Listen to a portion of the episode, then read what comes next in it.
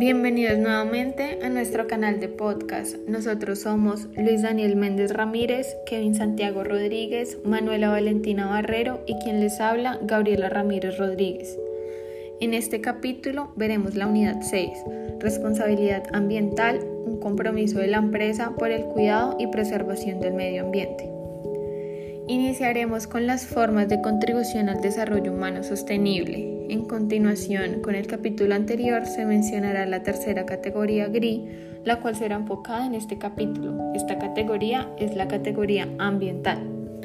Como bien se sabe, la gestión de los impactos ambientales generados por la organización deben ser asumidos por los gerentes de manera constante, tanto por dar cumplimiento a la normativa legal y ambiental como por las exigencias de su grupo de interés. Además, la gestión ambiental da agregado a la organización y por lo tanto crea una ventaja competitiva. ¿Qué es el medio ambiente? Es el entorno en el que opera una organización, incluyendo aire, agua, suelo, los recursos naturales, la flora, la fauna, y los seres humanos y también la interrelación existente entre todos estos elementos.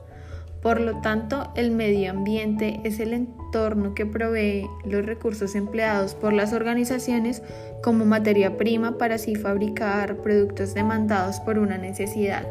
Sumado a ello, eh, los productos durante o después de su consumo generan o se convierten en residuos, los cuales regresan al medio ambiente como agentes contaminantes. Con esto claro, se puede concluir que si no se gestiona el impacto ambiental, no se puede hablar de una empresa sostenible. La problemática ambiental y el sistema socioeconómico. Los indicadores sociales, ambientales y económicos actuales en el mundo demuestran una enorme presión ejercida sobre los recursos naturales finitos, mientras que a su vez se incrementan las desigualdades sociales cuando hay un incremento económico. El sistema de desarrollo actual tiene la dificultad de ser compatible con tres ODS, el crecimiento económico, la protección ambiental y la equidad social. El sector público debe crear políticas que encaminen a un desarrollo equilibrado, justo y equitativo, y el sector privado debe comprometerse a aportar a la solución gracias a su capacidad de innovación y su disposición de recursos.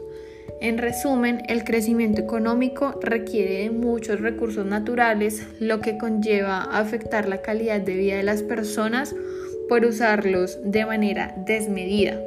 A partir de ellos se explican a continuación las principales problemáticas ambientales causadas. El calentamiento global es el aumento generalizado de la temperatura de la superficie terrestre. Es por ello que los veranos cada vez son más largos, ocasionando diferentes efectos como el derretimiento de los polos, el aumento del nivel del mar, el agotamiento de recursos, entre otros. Por otro lado, cada vez son más caóticos los inviernos, generando inundaciones, heladas y otros efectos que interfieren en una buena calidad de vida. Una de las causas de mayor impacto son los gases de efecto invernadero, los cuales son generados ya sea por los procesos naturales o por la actividad humana la pérdida de biodiversidad. Inicialmente es necesario entender que la diversidad biológica es la amplia variedad de seres vivos y los patrones naturales que la forman. Su importancia ecológica radica en que todos los elementos naturales son interdependientes, por lo que modificar tan solo uno causa un efecto dominó que afecta al resto de los elementos. Por lo tanto, su importancia económica se centra en, que, en cómo se ha mantenido previamente la naturaleza, em, que da recursos para la producción de bienes de todo tipo, por lo que su existencia por lo que de su existencia depende cumplir con la fabricación demandada por los consumidores. En un aspecto más general, la biodiversidad es importante para el ser humano esencialmente porque asegura su supervivencia y sostenimiento actual y en el futuro. Con esto claro, es preciso mencionar que la pérdida de la biodiversidad causada principalmente por la minería y la agricultura a gran escala, afecta la disponibilidad de recursos para las próximas generaciones y a nivel empresarial las organizaciones no podrían seguir operando. La desertificación eh, es la degradación de la tierra convirtiéndose en áreas hiperáridas, áridas, semiáridas, secas y subhúmedas. Estos cambios son incrementados por las actividades económicas como la agricultura, minería e industrial, las cuales requieren grandes espacios de tierra para lograr el crecimiento económico que buscan, ignorando que la responsabilidad ambiental hace parte de esta. Así, las empresas deforestan hábitats naturales para aprovecharlos de la manera más rentable posible, dejando a su paso la destrucción de ecosistemas ricos en flora y fauna. Los impactos ambientales de la empresa. Como bien se sabe, toda organización genera impacto en su entorno. En este caso, uno de los elementos más afectados es el medio ambiente y tras un impacto ambiental viene uno social para un proceso básico de producción de bienes de una empresa y prestación de servicios por parte de una empresa, las organizaciones inicialmente captan agua, materias primas e insumos y la energía proveniente del medio ambiente. Posterior a, todo esto, su proceso productivo, eh, las, las organizaciones regresan al medio ambiente los residuos sólidos y las aguas residuales impactando así a todo el ecosistema, sumando a ellos durante el proceso productivo y tras generar desechos, además de ruido y olores que afectan el ambiente, afectan la calidad del aire y del suelo.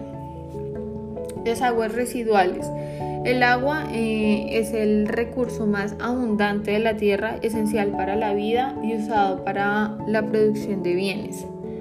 Con el paso de los años, las, las,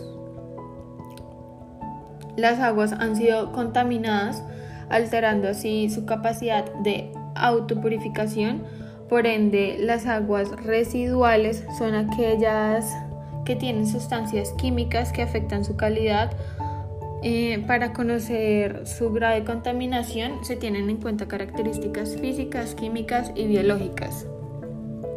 La contaminación del suelo es la acumulación de sustancias que al estar en altos niveles de concentración son tóxicas para los microorganismos propios del suelo, lo que conlleva afectar negativamente su comportamiento.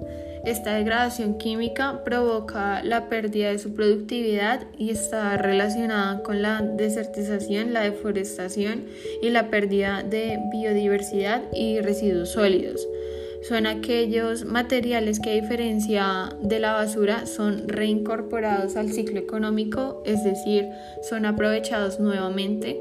Se clasifican según su origen en residenciales, comerciales, institucionales, de construcción, de servicios municipales y sólidos industriales. Cabe resaltar que deben ser correctamente clasificados de lo contrario, generarían grandes y graves impactos ambientales y por consiguiente em, a la calidad de vida. La contaminación atmosférica se da cuando la calidad del aire se ve afectada por sustancias y formas de energía que no son normales, afectando así su naturaleza. Además, de las sustancias provenientes de la naturaleza, como lo son el dióxido de carbono, el monóxido de carbono, óxido de nitrógeno, azufres, entre otros. Pueden ser provenientes de las actividades humanas, como son el transporte, la manufactura y la producción agropecuaria y minera. Por último, eh, el ruido es la contaminación auditiva o sonora es decir, el exceso de sonido que modifican las condiciones normales del ambiente en una zona específica. En este caso, el agente contaminante no se acumula, mantiene o traslada. Sin embargo, el daño que causa es de gran impacto para la fauna y el ser humano. La responsabilidad social ambiental de la empresa. La responsabilidad ambiental es el conjunto de herramientas, instrumentos y técnicas empleados para disminuir el impacto generado por una organización en el medio ambiente. Algunas características o ventajas son lograr la eficiencia en el uso de recursos, disminuir costos por, eh, por el enfoque propio de la responsabilidad ambiental, incrementar los ingresos al vender o tener productos reciclables, acceder a nichos de mercados específicos y el gran nivel adquisitivo y dar eh, cumplimiento normativo, legal y ético. Se resalta también que la responsabilidad ambiental está inherente en la responsabilidad social empresarial, por lo que se debe tener en cuenta en todo el proceso administrativo desde la planeación hasta el control. Estrategias de gestión ambiental. Eh, comercio eh, internacional de emisiones eh, como una acción de compensación y mitigación con el que la empresa puede resarcir sus impactos negativos.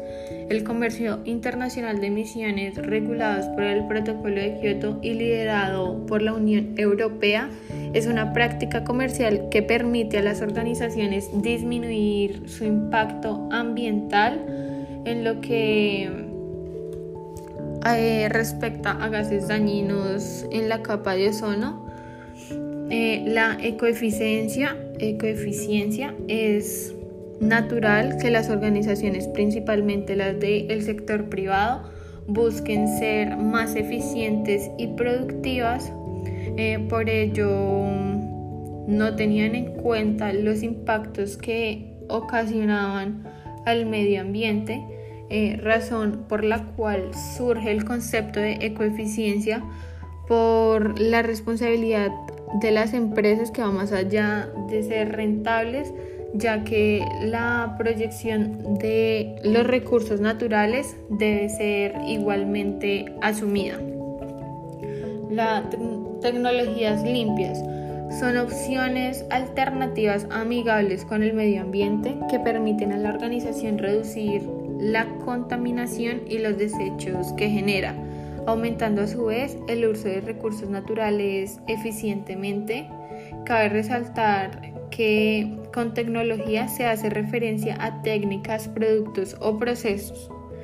La desmaterialización eh, es un conjunto de acciones que busca disminuir la dependencia de materia y energía en el ciclo de vida del producto, especialmente en la etapa de consumo. En otras palabras, se busca que el consumidor pase de comprar y poseer un bien a rentarlo y compartirlo para así alargar su ciclo de vida. Para lograrlo se propone que el producto o servicio que es un modelo de negocio que emplea estrategias de consumo compartido, resaltando el servicio como eje principal. Esto se propone con el fin de disminuir el consumo desmedido y así generar el consumo sostenible. El reciclaje, todos y cada uno de los procesos de la organización generan residuos que en algunos casos pueden ser reciclados incluso después de ser distribuido el producto. El consumidor final también genera residuos cuando estos desechos son reciclados, se reincorporan al ciclo económico, lo que permite que la vida útil de los materiales se extienda y por lo tanto se usen menos recursos naturales. La ecoconducción, como se mencionó previamente, el transporte es la actividad que más contamina el aire, lo que permite concluir que la logística, tanto de entrada como de salida de una organización, genera un impacto en el medio ambiente. A partir de ello surge la estrategia de ecoconducción o de conducción eficiente, la cual tiene como objetivo eh, consumir poco carburante y reducir la contaminación ambiental, así como dar mayor confort al conducir y disminuir los riesgos de accidentes. Los manejos de aguas, eh, generalmente usada como materia prima, pero también como insumo o recurso para actividades de soporte en la cadena de producción, el crecimiento poblacional y el aumento de su consumo ponen en riesgo la sostenibilidad sostenibilidad perdón, de este recurso, sumándole a ello que el sector agropecuario es el más es el que mayor requiere de agua y el industrial el que más la contamina. Y por último tenemos la logística inversa. Actualmente es posible recuperar algunos materiales o productos que pueden ser utilizados nuevamente para así reincorporarlos al ciclo económico. Eh, esto genera un flujo de materiales y productos desde el consumidor hasta el productor opuesto al flujo tradicional productor-consumidor. Eh, y con esto eh, damos fin a esta unidad 6. Esperamos sea de su total agrado. Música